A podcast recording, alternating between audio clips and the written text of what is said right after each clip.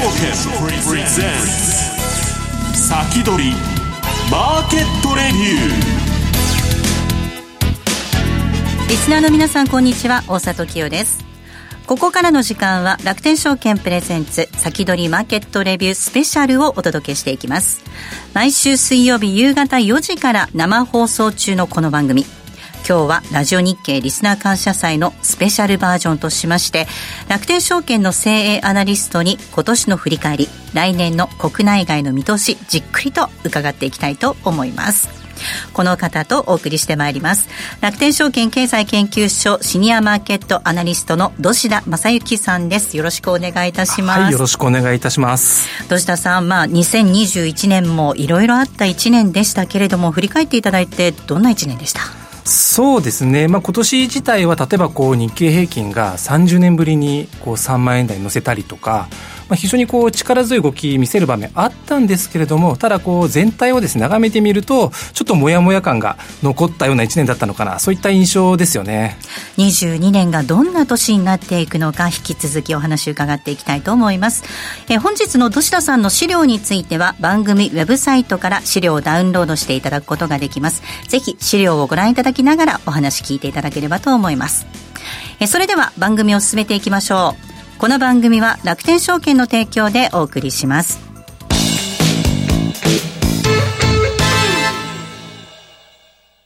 米国株は1株から取引可能。誰もが知っている有名企業でも数千円や1万円前後で投資できるところがあるんです。楽天証券にすでに口座をお持ちなら、特別な手続き不要で、そのまますぐに米国株のお取引ができます。しかも取引手数料は税込みで約定代金の0.495%。最低取引手数料はなんと0円。取引手数料の上限は税込み22米ドルと決まっているので、高額取引も安心です。またスマートフォン用アプリ iSpeed でも米国株取引が可能。いつでも気軽にお取引いただけます。詳しくは楽天証券米国株で検索。楽天証券の各取扱い商品等に投資いただく際は、所定の手数料や諸経費等をご負担いただく場合があります。また、各取扱い商品等は価格の変動等によって損失が生じる恐れがあります。投資にかかる手数料等及びリスクについては、楽天証券ウェブサイトの投資にかかる手数料等及びリスクページや、契約締結前交付書面等をよくお読みになり、内容について十分にご理解ください。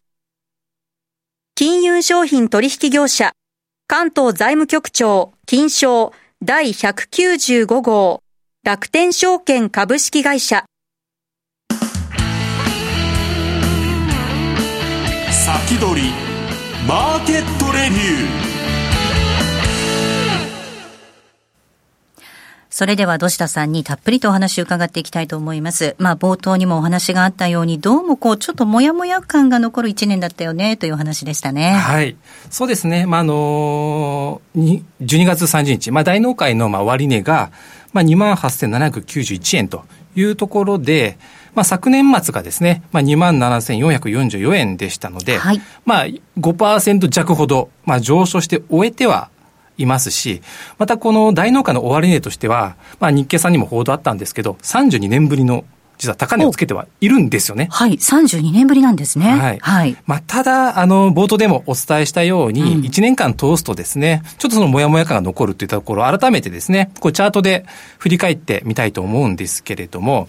あのー、まあ、昨年末からの、まあ、冷やしチャート用意したんですが、大体大きく4つの局面に分かれるんですね。まあ、そのチャート上にも赤い矢印示してるんですけども、まあ、今年の最初はすごく調子良かったんですよね。まあ、先ほども申し上げた一気に3万円を超えるような、はい、まあ、上昇を見せたと。まあ、これが最初の、まあ、1番目の局面ですね。ただその後2月16日にその高値を更新した後に、まあ、8月20日に年初安値つけるんですけども、半年近く、こう、ずるずるずると、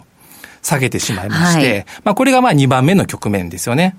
で、3番目がですね、その年初来安値から今度は一気に年初来高値を更新していくと。うん、まあ8月20日から9月14日まで一気に駆け上がっていくと。これ政治に関するニュースきっかけでしたよね。そうですよね。あの、菅総理が、まあ、やめるというところで、まあ、変化を期待した会、うん、あとは日本株の出遅れ感っても当時あったと思います、はい、で、またですね、オリンピックも始まってきて、コロナの状況も落ち着きつつあるといった中でですね、ちょっと日本株に買いが入ってきた局面だったと思うんですけども、うん、ただその後ですね、年初の高値を更新してから、まあ、上値を伸ばせずに、はい、まあ、上げ下げをこう繰り返してまして、で、いわゆるこう三角保ち合いってやつですね。うん、まあ、上値のラインも切り下げていって、て、下値のラインも切り上げていくといった形で、そのもみ合いの中で、まあ、年末を迎えたという形ですよね。となっていきますと、まあ、最初の、まあ、年初の冒頭の上昇と、年初の安値から高値につけた、まあ、上昇。まあ、最初の上昇ではだいたい営業日数で言うと、だいたい31営業日ぐらいしかないんですよ。はい。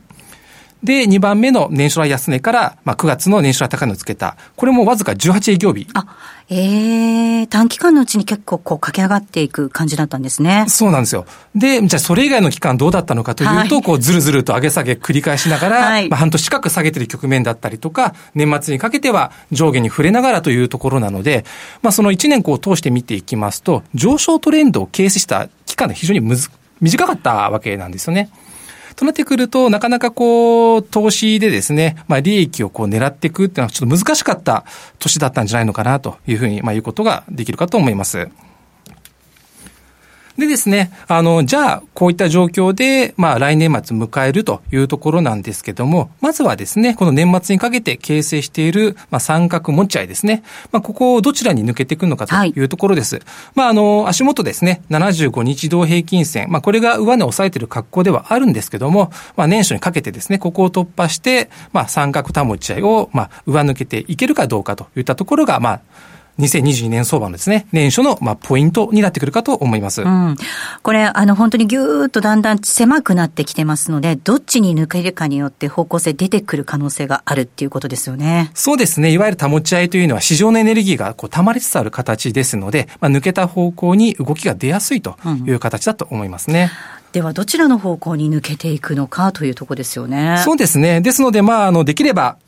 上方向に抜けたいといったところありますので、はいえー、じゃあ上方向に抜けた場合どうなのかというところなんですけども、これ週足でですね、チャートを用意しまして、ギャングルというのを描いています。はい、まあ一つはこうコロナショックで、まあ下げ止まったまあ2020年の3月19日を起点にしまして、で、もう一つが、まあ最初にですね、年初来高値を更新した2月の19日。まあこれをですね、基準とした、まあ下向きのギャングルですね。はい、まあこの上向きのギャングルと下向きのギャングルが、まあクロスしているような、形ですよね。で、大体ですね、その二つのギャングが重なってくる。まあ、あの、資料上では丸で囲っている部分が、はい、まあ、目先の想定レンジだったと思うんですけども、まあ、相場がですね、来年も強いという前提に立つのであればですね、まあ、この赤い水平ラインですね、これ大体3万2000円ぐらいなんですけども、まあ、ここを取らしていくのかなと。ただ、この時間軸っていうのがありまして、例えば上向きのギャングルの、まあ、水色のギャングルですね。これの 2×1 ラインと 3×1 ライン。まあ、どっちに沿っていくのかによって、この3万2000円到達の、まあ、時間軸が変わってくるというところですね。まあ、ただ、あの、昨年ですね、まあ、年の後半がずっと揉み合い続けてますので、まあ、基本的なシナリオというのが、この 3×1 ラインに沿って、まあ、3万2000円と、まあ、クロスしていくと。となってくると、まあ、来年の後半ですね、ぐらいに、まあ、3万2000円ぐらい到達できればいいのかな、といったスケジュール感になってくるかと思います。2022年、まあ、上向きに動いたとして、まあ、2022年という年がですね、どういった年なのかっていうことですよね。過去はどういった一年だったんでしょうか？そうですね。まあ来年、こう、虎年というところで、実は私、年男になるんですけれども、はい。で、過去のこの虎年ですね。まあ過去遡っていくと、2010年からまあ1998年、1986年といった形で、まあ振り返ることできるんですけども、実はですね、あんまり勝率良くないんですね。本当ですね。ただ、86年だけはこれバブルのスタートのタイミングみたいな感じで40%以上上げている。そうですね。まあ、唯一上げた年というのが非常に強く上がったんですけども、うん、それ以外はほとんどマイナスというところで、はい、まあ、相場格言的には、まあ、トラ線量走るというところで、まあ、あの言葉の響きからすると、うん、まあ、非常にですね、聞こえがいいような感じで上がりそうなイメージだったりするんですけども、実は往来相場が多い年だったりするんですね。で、主な出来事なんかを見てみますと、例えばその直近の2010年であれば、ギリシャの債務問題ですとか、はい、あとはさらに過去に遡ると、ロシアの財政危機とか、あとあの、すごい昔の話ですけども、長銀の破綻ですとか、さらに遡っていくと、キューバ危機とか朝鮮戦争とか、結構その地政学的にも経済事件的にも大きなものが起こりやすい年だったので、まあ、ちょっと大きな材料をきっかけに相場が振りやすいということが過去起こってたと。あくまでも相場のアノマリですけども、何か起こるかもしれないってことは頭の片隅に置いておいた方がいいのかもしれないですね。そう考えると、今の状況とか見てると、ロシアとウクライナの問題だったりとか、はい、結構こう、火種になりそうなものっていくつかありますよね。そうですよね。まあ、台湾情勢なんかもそうですし、非常にこう、政治の動向っていうのは、あの、後半でもちょっと取り上げるんですけども、注目が必要かなというふうには思います。はい。えそして続いて見ていきたいのが、週足の線形回帰トレンドですね。そうですね。要は今の相場の基調が続くのであれば、はい、年末どこまで上がりそうかといったところを描いたのがこの線形回帰トレンドになるんですけども、一応この週足と月足2つ用意しました。はい、実はですね、ちょっとネガティブな話ばっかしてしまったんですけども、この線形回帰トレンドで見ていくと、週足すごく強かったりするんですね。今の相場基調が続くんであれば、まあ来年末ですね、2022年末っていうのが、まあプラス2シグマって非常に強いシナリオでも4万円いってしまうという。で、一番弱くても3万3000という形なんですね。はいええ、まあただ、あの、この後株価が下がる局面当然ありますので、この傾きというのはだんだん、こう、急角度から緩やかになっていくといったところが、まあ、想定されるのかな。なので、まあ、どこまでこう、緩やかになっていくのかというのを見極めながら、はい、まあ、相場を望んでいく必要があるのかなという感じですよね。はい。もうちょっと長いので、月足で見ていきたいと思います。そうですね。あの、来年の相場のレンジを見ていく上では、多分この月足の線形書きトレンドが、まあ、一番しっくりくるのかなって、個人的には思ってまして、まあ、あの、来年末でいくと、まあ、プラス2シグマで3万2千円台。で、一番下でですね、マイナス2シグマで2万5千円台といったところですので、うん。はい、まあ、あの、特にですね、過去の、そのアメリカの、まあ、金融政策のまあ正常化ですとか、そういったのも織り込んでいるのがこの月足の線形回帰トレンドですので、まあこれからですね、アメリカ、まあこれも後半で取り上げるんですが、まあ FRB のですね、金融政策の変化、これもですね、過去の動きと、まあ絡めてこの値動き、まあ辿っていけるかと思いますので、まあ月足のですね、だいたい3万2千円から、まあ2万6千円ぐらいになるかなと思うんですけども、これがあの来年のレンジになってくるかと思います。はい。これ週足、月足、両方いずれも右上がりの、右肩上がりのトレンドになっていますので、この中でどうやって動いていくのかっていうところなわけですね。はい。はい、えでは、この後も、えー、引き続き、土田さんにじっくりとお話を伺っていきたいと思います。ここで一旦お知らせです。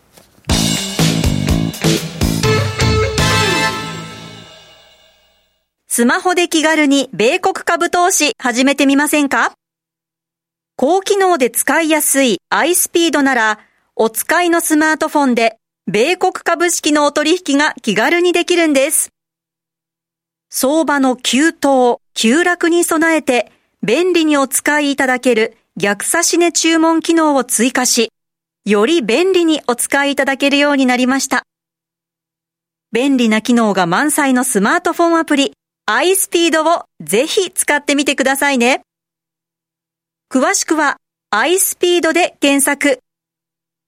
楽天証券の各取扱商品等に投資いただく際は、所定の手数料や諸経費等をご負担いただく場合があります。また、各取扱商品等は価格の変動等によって損失が生じる恐れがあります。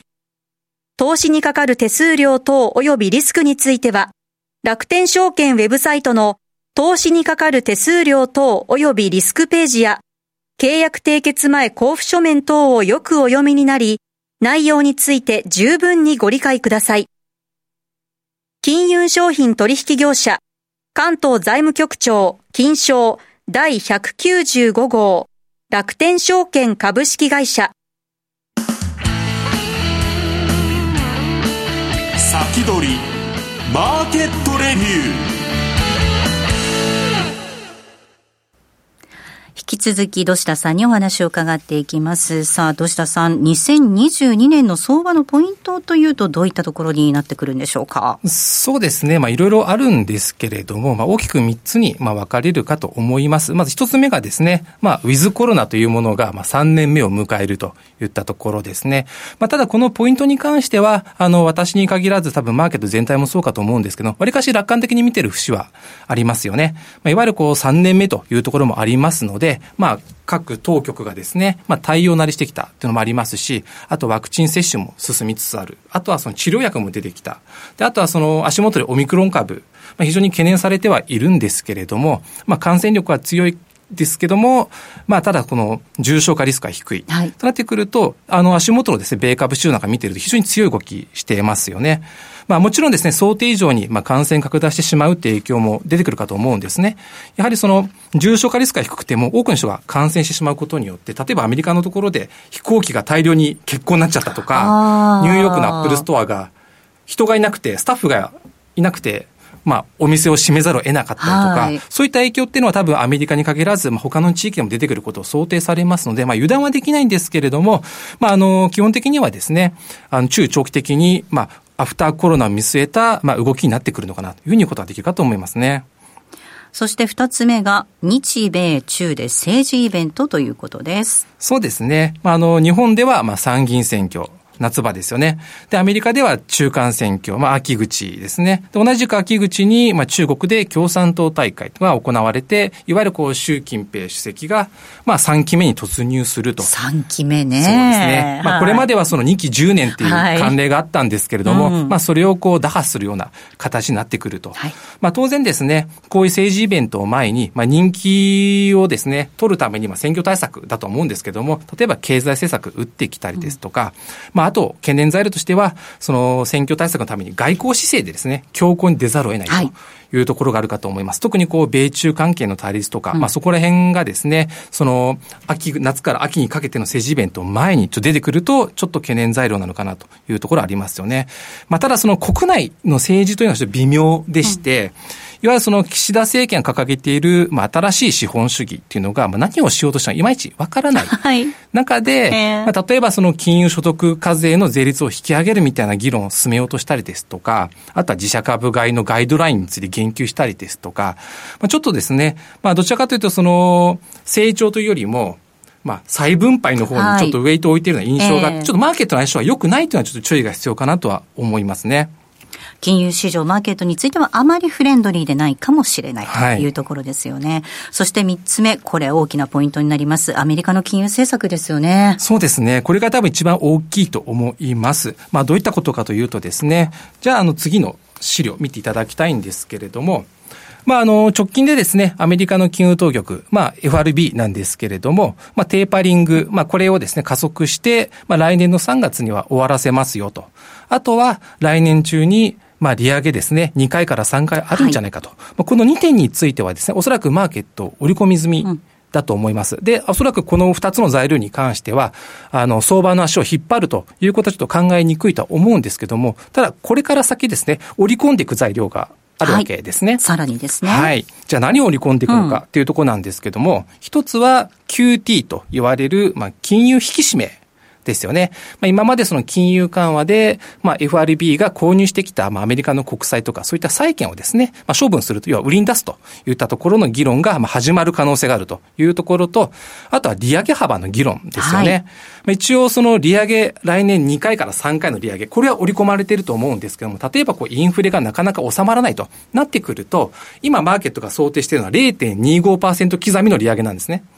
ただこれって誰が決めたわけでもないので、はい、そのインフレの状況によっては、これ0.25じゃなくて0.5でもいいんじゃねみたいな議論が出てきたりすると、ちょっとマーケットが揺さぶられかねないと。確かにそうですよね。インフレ走っちゃうと、これもっと利上げ急がなくちゃいけないんじゃねってなりますよね。そうですよね。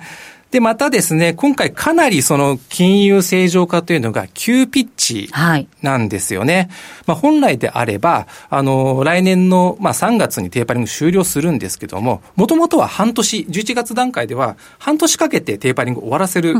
予定だったのが、さらに半分に短縮したわけですよね。はいええ、で、テーパリングを早く終わらせる意図というのは、いつでも利上げに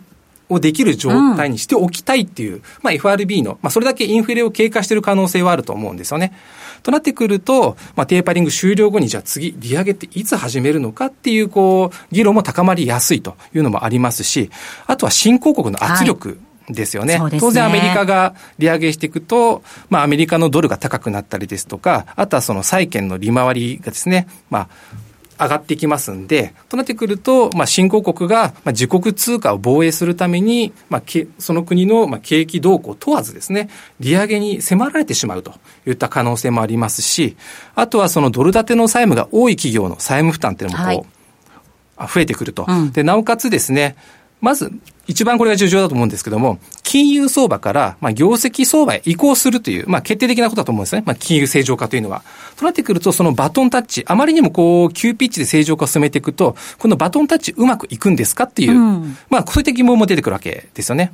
これ、あの、アメリカの企業、ものすごく業績いいっていうイメージありますけれども、相場の中身見てみると、結構そのハイテクの、あの、 GAFAM と言われる一角が相場を牽引してるっていうところあるじゃないですか。はい、で、赤字の企業もハイテクでたくさんあったりしますよね。このあたり、こう、その5社だけが引っ張っていく相場って、これ、持続可能なのかな？なんて思っちゃったりとかするんですけどね。そうですね。まあ、ただ足元の相場見ていきますと、うん、例えばそのクルーズ関連とか、はい、アフターコロナを見据えた銘柄が物色されて、で、それがまあ、ある程度上がってくると、今度ハイテクが物色されていわゆるこう、循環循環物色、そうですね。うんうんうん、循環物色でまあ上げてきてるっていうのもあるんですけども、ただ、いずれですね、こう、例えばそのハイテク IT が多く上場しているナスダックっていうのは、まあ PR も高めですので、いわゆるこう金利が上がってくることに対する体制っていうのは、どっちかというとないまあ、セクター群弱めですかね。ありますので、ちょっとそのナスダックの動きっていうのは注意が必要かなとは思うんですね。じゃあちょっとその金融の正常化の動きがどういうふうにマーケットに影響を与えるのかっていうのを見ていきたいと思います。そうですね。じゃあ前回のその金融正常化の動きと、あと株価ですね、どうだったのかっていうのを、こう、ニューヨークダウと、はい、まあ、過去、前回の、まあ、FRB のですね、まあ、正常化動き、ちょっと重ね合わせてみたんですね。で、前回、まあ、テーパリング開始したのが2014年の1月。はい。で、10ヶ月かけてテーパリングを終えましたと。うん、で、その後ですね、1年と2ヶ月ぐらいですかね。1年ちょっとかけて、利上げが始まると。はい、要はそのテーパリング終わってから利上げを始めるまで1年以上期間があったんですね。で、そこからこう徐々に徐々に利上げをしていったんですけども、さらに、あの、2年弱後ぐらいですね、2017年に金融引き締め QT っていうのが始まった後、はい、ちょっと相場が荒れ始めたと。いう感じなんですね。ただ、チャート全体で見ると、この正常化の動きと株価ですね。正常化の動きあるんですけども、ニューヨークダウ自体は順調に上がってきているという見方ができるんですね。なので、まあ、市場が織り込み済みと、今の足元で見ている強気派の、まあ、あの、方のそのポイントっていうのはここだと思うんですね。過去の正常化に伴って、じゃあニューヨークダウ上がってたじゃないと。いうのが今の強気派のまあ視点だったりするんですけれども、じゃあ実際ですね、そのアメリカ市場に関わっているまあ金融機関がどういうふうに、あの、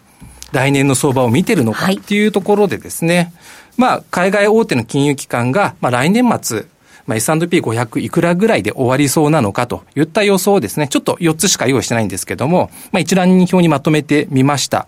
で、一番強気なところでクレディスイスですね。まあ、あの、これ、12月23日の終値との比較なんですけども、一番強気のクレディスイスで10%ぐらいしか上がらないんですね。はい。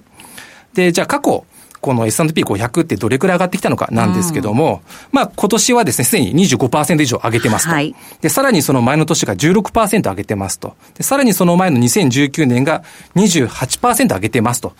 いうところで、まあ、2桁の上昇率をですね、ずっと3年続けてきて、まあ、4年目に突入するというところもありますね。で、またですね、あの、弱気の見通しをしているモルガンスターレーなんかは、まあ、6%ぐらい下がるだろうという見通しを立ててるんですね。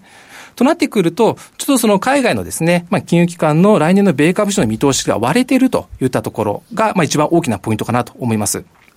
その見通し、ちょっとチャート上でも確認しておきたいと思うんですが、ちょっとやっぱりこう、だんだん上昇の勢いってそがれてる感じなんですかね？そうですね。まあ、あの、コロナショック後の S&P500 の動きを週足チャートで見ていきますと、確かに右肩上がり順調に上げてきてはいるんですけども、うんはい、その上値のですね、伸びていく、まあ、角度、これがまあ緩やかになってきているというところですね。うん、あとはこの26種移動平均線、はい、まあ、これがサポートとして機能してるんですけれども、まあ、これもですね、タッチする場面が増えてきたと。えー、で、まあ、なおかつですね、まあ、金融正常化に伴って、金融相場から業績相場へと移行していく。うん、まあ、多分これが意識されてですね、上値が重たくなっていると。なので、まあ、この後ですね、株価が下がって、26指導平均線を下抜けてしまった場合にですね、ちょっと大きめの調整が来るかもしれない。多分これを想定してですね、アメリカの金融機関も、その S&P500 ですね、強気でも10%程度にとどまっている豊にあるのかなというふうに思います、うん、少し慎重姿勢になりつつあるといったところかなと思います。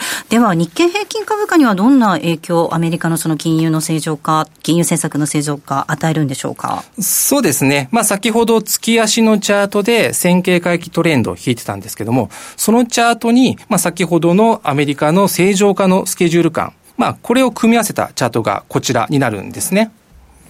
で、一番重要なのが、チャートの真ん中あたりですね、はい、丸で囲った部分なんですけれども、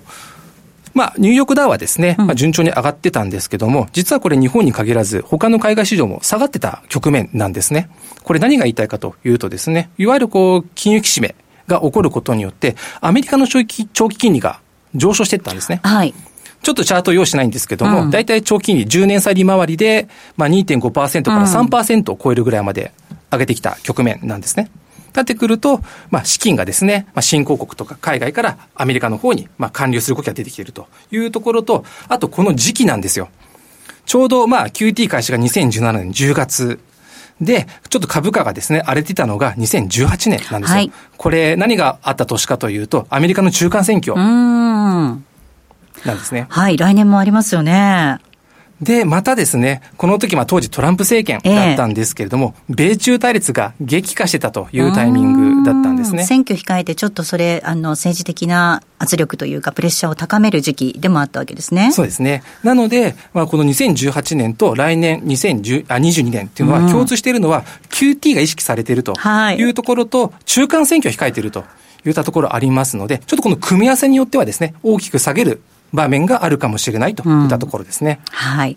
あの、過去本当に金融の正常化っていうのが、どういうふうにマーケットに影響を及ぼしてくるのか、まあ、広い意味で本当に新興国も含めて、逆回転が起きますからね、これ注意が必要なわけですよね。そうですね。まあ、今までの金余り相場が終わるというところはどうしても外せない部分だと思います。ただ、こう、避けたところがですね、結局長い目で見ると報われてますので、まあ、どこでうまいところでこう買っていくのかっていうところが、まあ、焦点になっていくのが、まあ、2022年になってくるのかなというふうに思います。確かにそうですね。これまで本当にニューヨークダウ、それから S&P500、そして日経平均見ても下げたところは報われてたですよね。そうですね。まあ、ただ国内行きますと、はい、今までこの物価高というところに無縁だったのが、ちょっと足元でもいろんなものの値段が上がってきてますので、来年のですね、参議院選挙の焦点に物価高っていうところが、まあ、加わってくると、ちょっと政権運営にも関わってきますので、まあ、その日本の政治動向っていうのも、ちょっとマーケットに影響を及ぼす可能性とあるのかなと思います。はい。ここまでは楽天証券経済研究所シニアマーケットアナリストの土田正幸さんに伺いました。土田さんどうもありがとうございました。はい、ありがとうございました。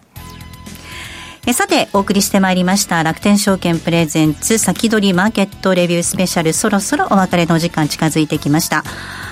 え楽天証券プレゼンツ先取りマーケットレビューは、現役ファンドマネージャー石原淳さんと週替わりで楽天証券の精鋭アナリストが出演。日本株、米国株、FX と様々な金融商品の投資戦略を解説している番組です。毎週水曜日夕方4時から生放送、YouTube でも同時に配信をしています。次回の放送ですが、1月5日水曜日午後4時からとなります。石原淳さん、楽天証券 FX ディーリング部の武田則孝さんと私大里でお届けしていきますのでどうぞ次回もお楽しみになさってくださいえそれではこの後もラジオ日経リスナー感謝祭でお楽しみくださいこの番組は楽天証券の提供でお送りしました。